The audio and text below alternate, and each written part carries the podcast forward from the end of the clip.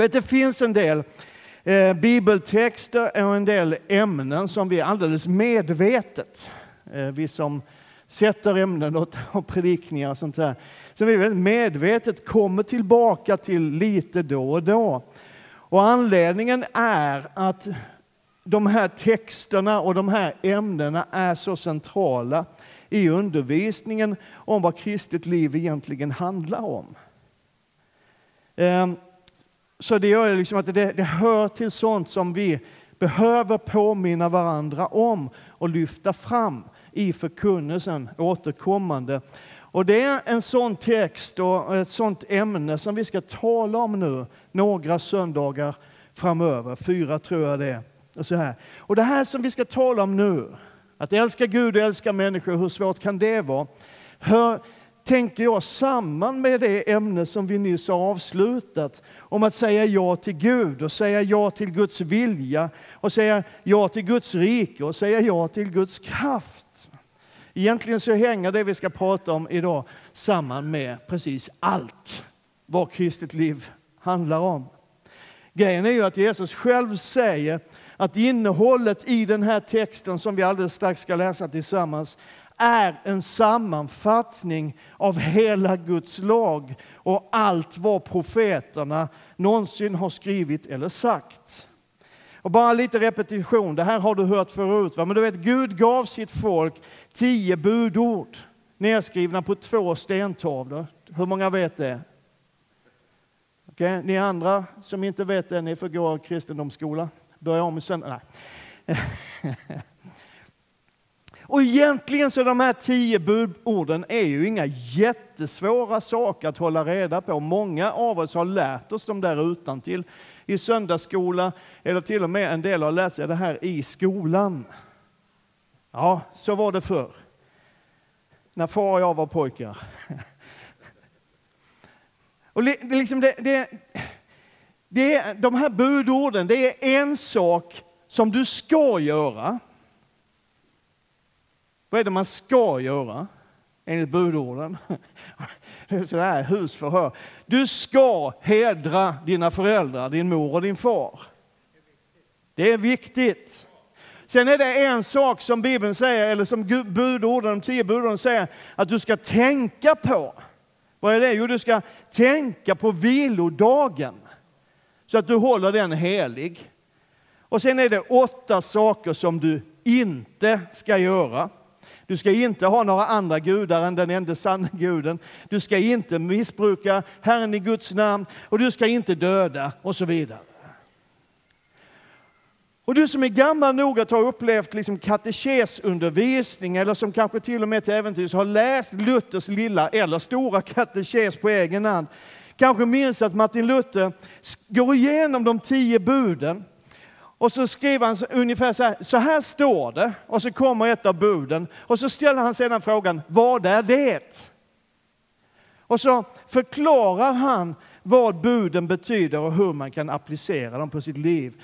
Ja, har du inte läst Luthers lilla katekes så gör det, för det är lite nyttigt. Amen. Det var inte jättejubel på den grejen. Du kan behöva någonting som är att tugga lite grann ibland. Du kan behöva lite Luther i ditt liv. Amen. Men alltså Luther var ju inte först med att förklara buden. Utan det hade de judiska rabbinerna gjort i flera tusen år sedan lagen gavs. Och de såg med liksom det vi kallar de tio budorden, såg de mer som samlande kategorier eller rubriker på något sätt. Så småningom så hade man samlat alla skriftens påbud och förbud i och under de här tio kategorierna. Så man hade 248 påbud och 365 förbud. Du ska inte. Det är bra. Så det här känner du ju nog igen. Tio bud blev 613. Det är lysande, eller hur? Och det var det här som gällde på Jesu tid. Det är det här som liksom finns med i den här texten ifrån Matteus 22. Där står så här. Fariseerna hörde att Jesus hade gjort saddukeerna svarslösa och samlades runt honom. En av dem, en laglärd, ville pröva honom och frågade Mästare, vilket är det största budet i lagen? Han svarade, du ska älska Herren din Gud av hela ditt hjärta, av hela din själ och av hela ditt förstånd. Det är det första, största och första budet. Sen kommer ett som liknar det. Du ska älska din nästa som dig själv. På dessa två bud, säger Jesus, på dessa två bud hänger hela lagen och profeterna. Amen.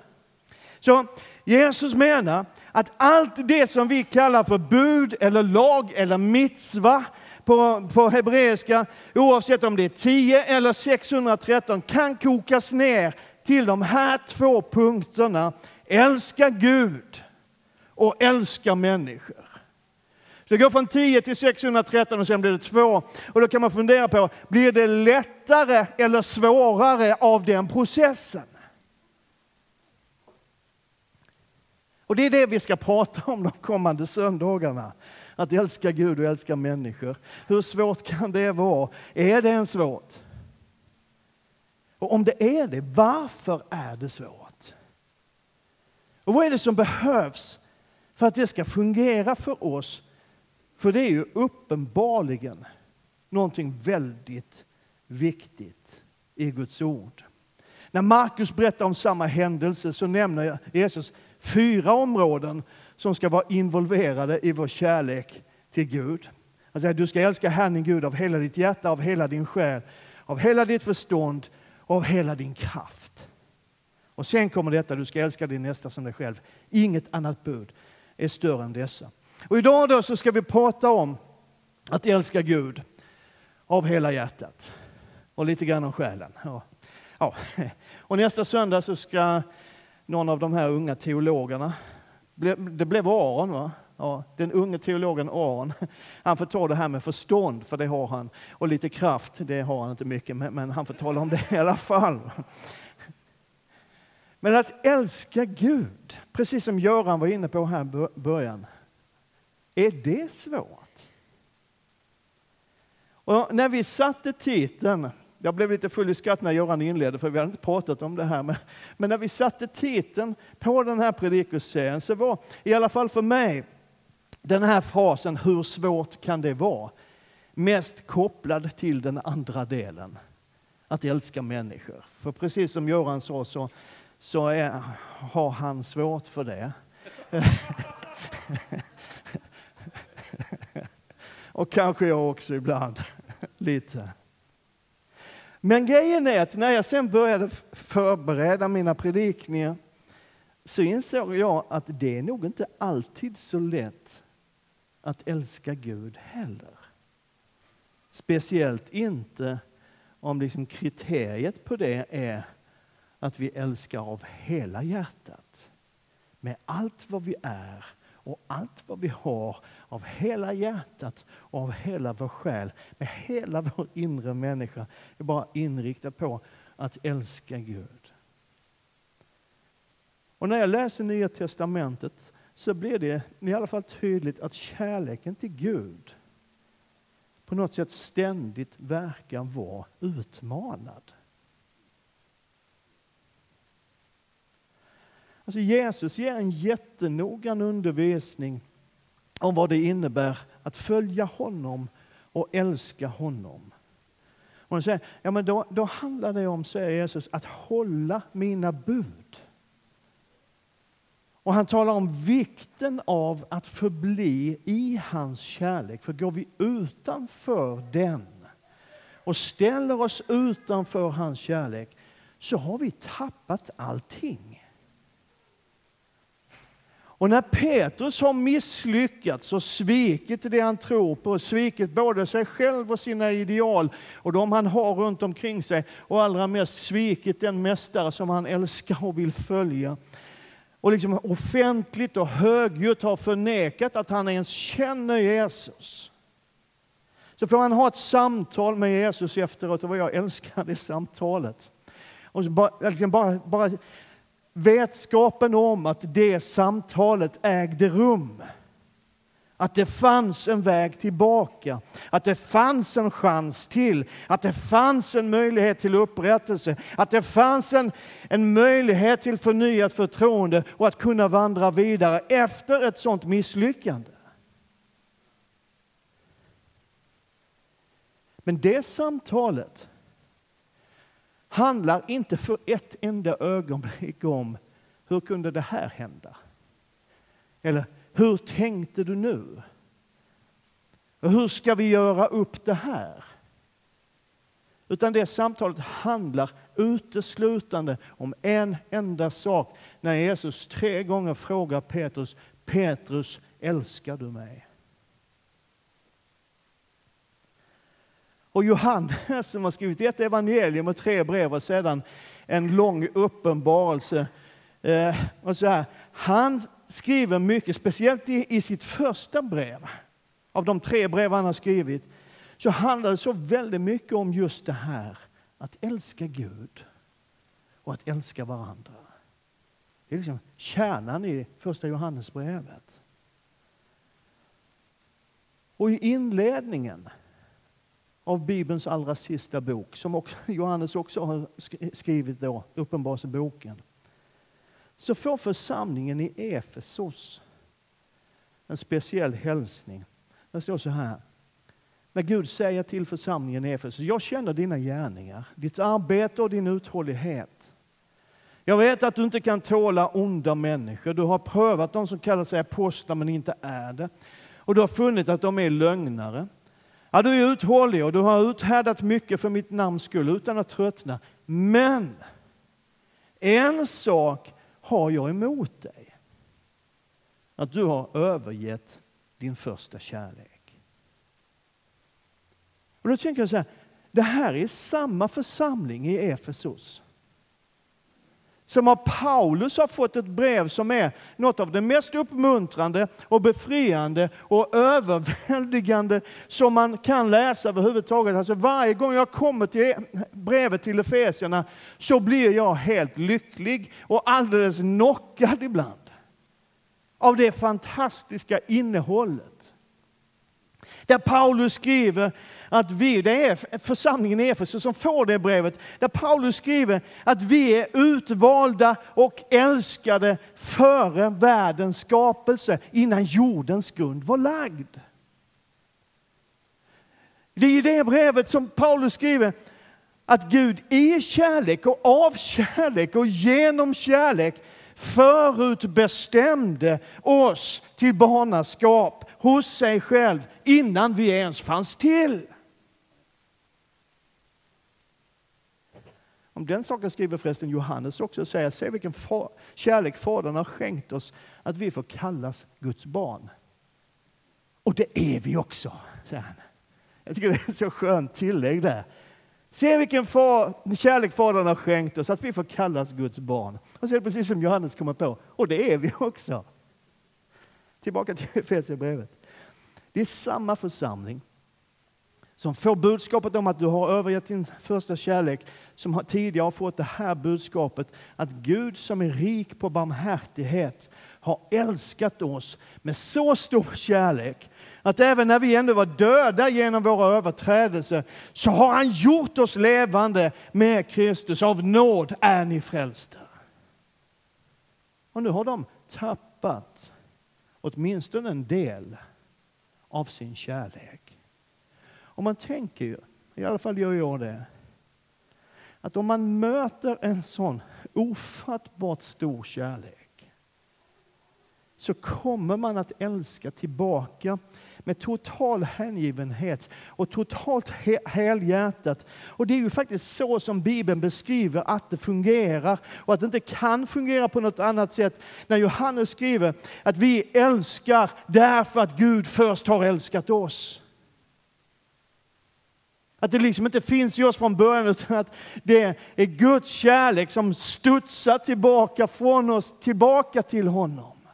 Men det är hans kärlek som är ursprunget och grunden och det är den det handlar om. Och så skriver han att detta är kärleken, inte att vi har älskat Gud, utan att han har älskat oss och sänt sin son till försoning för våra synder. Och då tänker jag att det som gör ibland att vår kärlek till Gud kanske mattas av och falnar hör ihop med att vi har så förtvivlat svårt att ta till oss hur oändligt älskade vi är. Det finns stunder och tillfällen när vi för, för ett eller kanske för några ögonblick, jag har gjort de här upplevelserna, jag tror du har gjort det också, när man liksom drabbas av Guds kärlek. Man blir helt intagen av Guds kärlek och översköljd av den. Jag hade en sån upplevelse för bara några dagar sedan hemma i soffan. Jag satt själv och, och, och, plötsligt så dök det upp, jag satt och tittade på någonting på Youtube och sen när det var klart så kom det upp andra grejer som jag ibland har tittat på på Youtube. Och så dök det upp en sång, jag tror jag har citerat den här förut någon gång. Ett kollektiv av, av lovsångs eh, ledare i USA som ibland träffas och skriver sånger ihop. Och så finns det en sång som heter There's a new name written down in glory and it's mine. Det finns ett nytt namn nedskrivet i härlighet. Och det är mitt.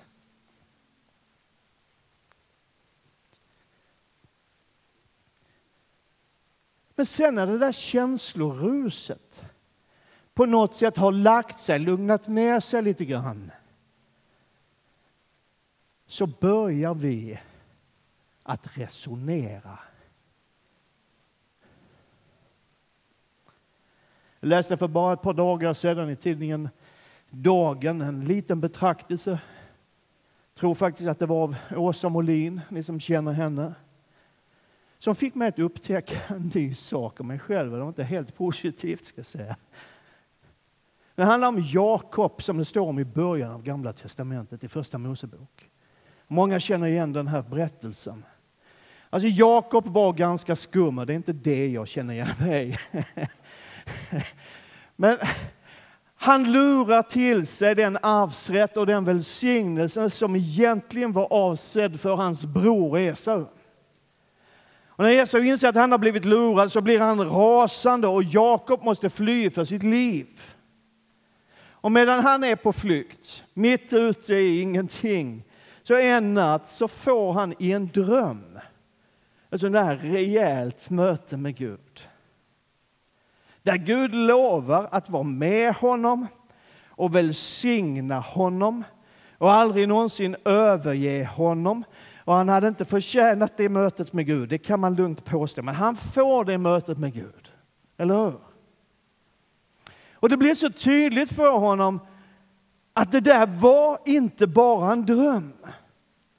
Utan när han vaknar så vet han att han har mött Gud. Och Gud har lovat honom.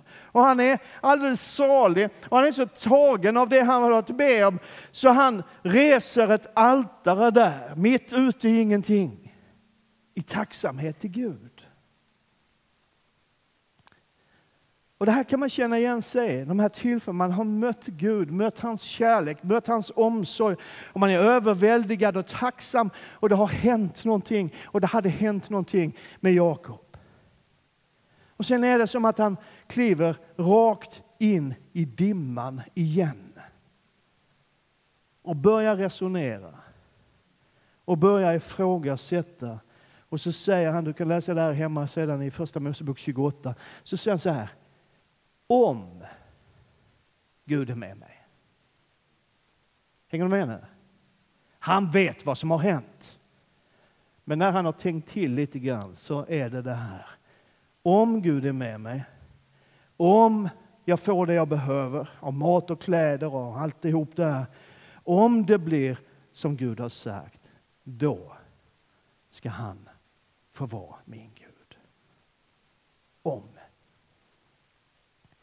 Och det är precis som att han drivs av den här tanken att det här är för bra för att vara sant. Det måste liksom finnas en hake någonstans.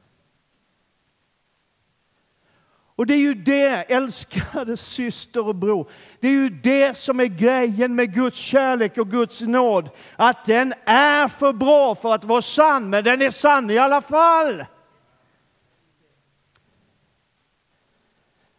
Det är för bra för att vara sant. Men det är sant. Och vi har så svårt att ta det till oss, tror jag, därför att vi själva så ofta villkorar vår kärlek. Andra människor, möjligen med undantag av våra egna barn, och i så fall bara så länge de är små och söta, måste liksom på något sätt förtjäna vår kärlek. Eller hur? Det finns hos oss. Och det finns i de allra flesta fall någon sorts anledning till att vi älskar. Visst, vi, vi, vi kan älska trots fel och brister, det gör vi också. Men ofta så funkar det därför att det finns något annat som uppväger felen och bristerna. Och sen tror jag också, för det andra då, att vi blir ständigt matade med ett budskap som säger att kärlek är något som kan ta slut.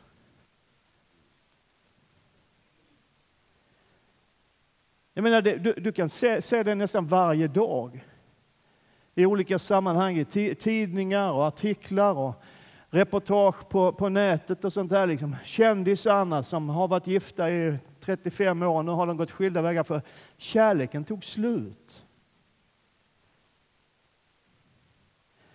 Så vi har liksom börjat tänka så om kärlek. Att den kan ta slut. Att den kan upphöra. Att plötsligt en dag så finns den bara inte där längre. Och det tror jag skapar en osäkerhet och bygger en idé om att jag måste nå upp till någonting en sorts imaginär måttstock eller ribba som jag måste nå upp till för att jag ska kunna bli älskad. Och om jag inte gör det, om jag inte når upp, om jag inte tar mig över, så är det nog ganska kört. Och det tragiska är att om jag inte kan ta till mig den här maxade och totalt ovillkorade kärleken så blir det också väldigt, väldigt svårt att kunna ge den till någon annan oavsett om denna andra då är Gud eller en annan människa.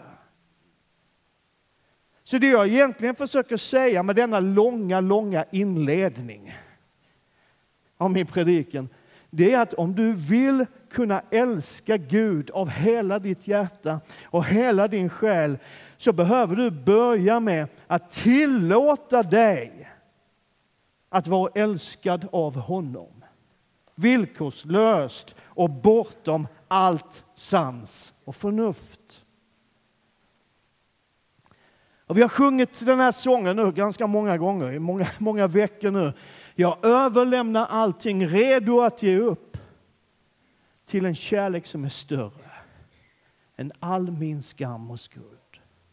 Jag säger ja. Och det är ju det som det handlar om. Att ge upp mina egna ansträngningar för jag har mött någonting som är större. För det är det som är sanningen om dig. Ja, det ger anledning till en liten spontan lovsångsdans. Att du är så älskad, så innerligt och villkorslöst och sanslöst älskad så man kan inte bli mer älskad än vad du redan är.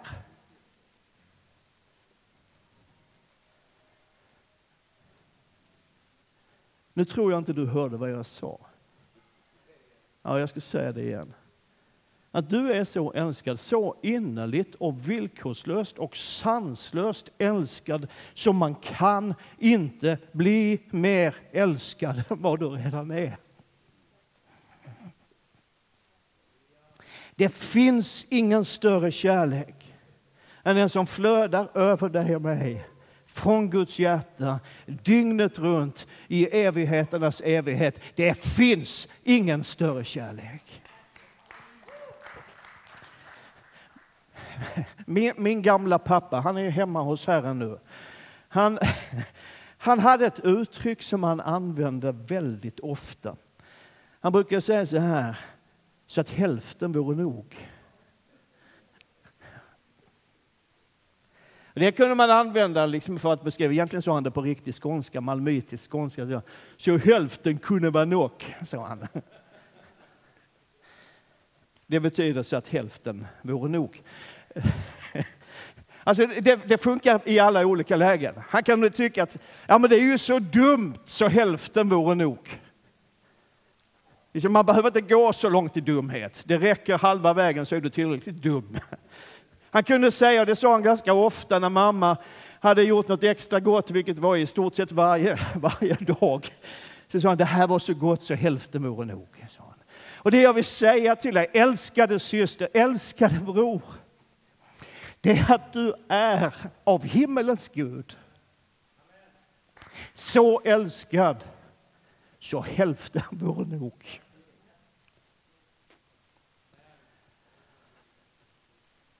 Det händer ibland att folk frågar mig. Det har hänt här, inte så många gånger, men det har hänt här och det har hänt i andra sammanhang. Att folk har frågat mig under de här åren som jag har på att predika, så har folk frågat mig varför predikar du så mycket om Guds kärlek? Och varför predikar du så mycket om Guds nåd? Kunde predika lite mer om synden. Jag tycker jag är rätt tydlig med synden också. Men, men det finns någon som har sagt att du, du predikar för mycket om Guds nåd. Det tror jag inte man kan. Jag tror inte man kan det. Men det finns ett väldigt enkelt svar på den frågan. Varför, Christer, predikar du så mycket om Guds kärlek, om Guds nåd? Och grejen är att det är för att jag behöver höra det själv. Och det är inte så många andra som gör det. Ja, predikanter finns det, men de lyssnar inte jag på. Men, men liksom, jag, jag behöver påminna mig själv. För vet du, att i stort sett varje dag så står jag där vid den där ribban. Den här imaginära måttstocken. För att kolla om jag räcker till. För att kolla om jag har gjort nog. För att kolla om jag duger. Och jag liksom dras dit till den där höjdhoppsställningen som jag aldrig kommer över. Jag dras dit av min egen osäkerhet, min egen känsla av att inte hålla måttet och min egen otillräcklighet. Den drar mig dit. Och då behöver jag påminna mig själv att det handlar inte om mig.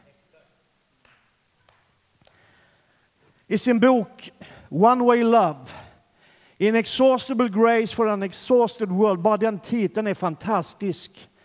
Enkelriktad kärlek, det betyder att kärleken kommer från Gud. Hela tiden, den är på ett håll. Och så älskar jag det uttrycket. Liksom outtröttlig nåd för en uttröttad värld. Så skriver pastor Tullian Cividjan så här. Vi behöver få höra om och om igen att det inte finns någon fördömelse för de som är i Kristus Jesus. Att ingenting kan skilja oss från Guds kärlek och att vi som kristna lever under en banderoll som lyder Det är fullbordat.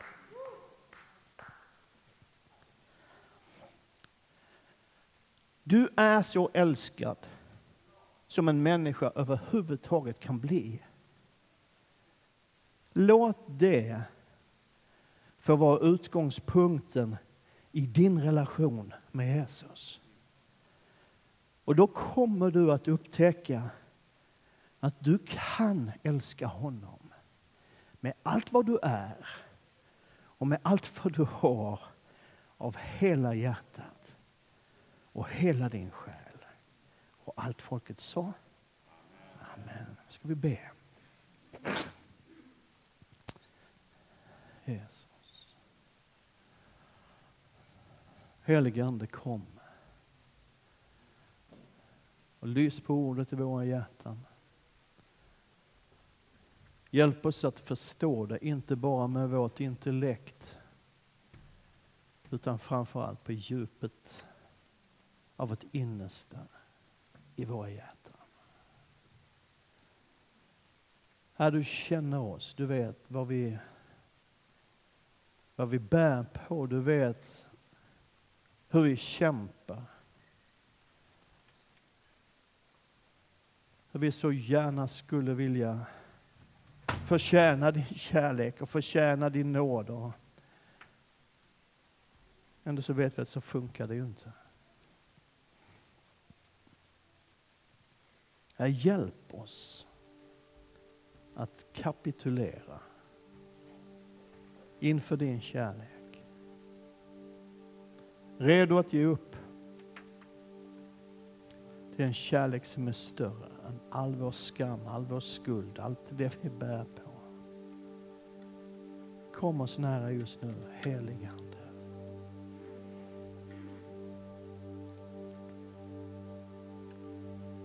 Tack Jesus. Vi ska alldeles strax fira nattvard tillsammans. Vi ska sjunga lite grann tillsammans och vi som ska vara med och tjäna i nattvarden går ut och gör oss i ordning. Men fortsätt att vara i bön. Fortsätt att låta Guds kärlek röra vid ditt innersta.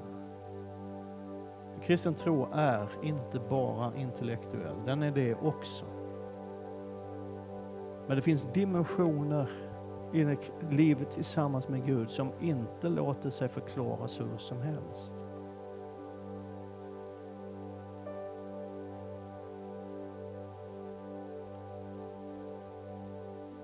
Jag var, med om en grej, i förrgår tror jag det var. Dök det plötsligt upp en gammal sång i mitt Facebookflöde. Tänk att Gud kan till och med använda Facebook, det tror man inte. Det finns en fras i en sång som jag faktiskt tror är en hälsning till någon, för den, den bara dök upp nu. Så jag ska förmedla den till dig. Vi som är lite äldre än de som är något yngre minns, tror jag med glädje, många av oss, sångaren och skivartisten Ingmar Olsson. Han är fortfarande verksam, men, men han var mer i ropet för några år sedan än idag. Och han har skrivit en sång som heter Luffarens vaggsvisa. Och där finns en liten fras som en del reagerade på den tiden väldigt starkt på. Att man kunde använda sådana ord i en kristen sång. Men nu ska jag använda de orden. För jag tror att det är en hälsning till någon. När han sjunger om den här luffaren som blir behandlad lite hur som helst. Han säger att du är gammal och chocken sliten och folk behandlar dig hur de vill. Och så sitter det någon här och känner att det där budskapet som Kristus har predikat, det är hur bra som helst, men jag kan inte ta det till mig för det är ingen som vet hur det ser ut i mitt liv. Och så kommer den här frasen. Men du är älskad, mitt i skiten. Himmelriket hör dig till.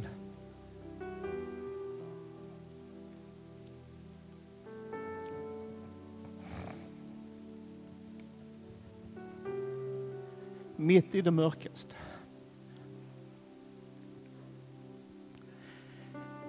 Och mitt i det svåraste. Mitt i det trasigaste. Där finns han. Som älskar utan gräns.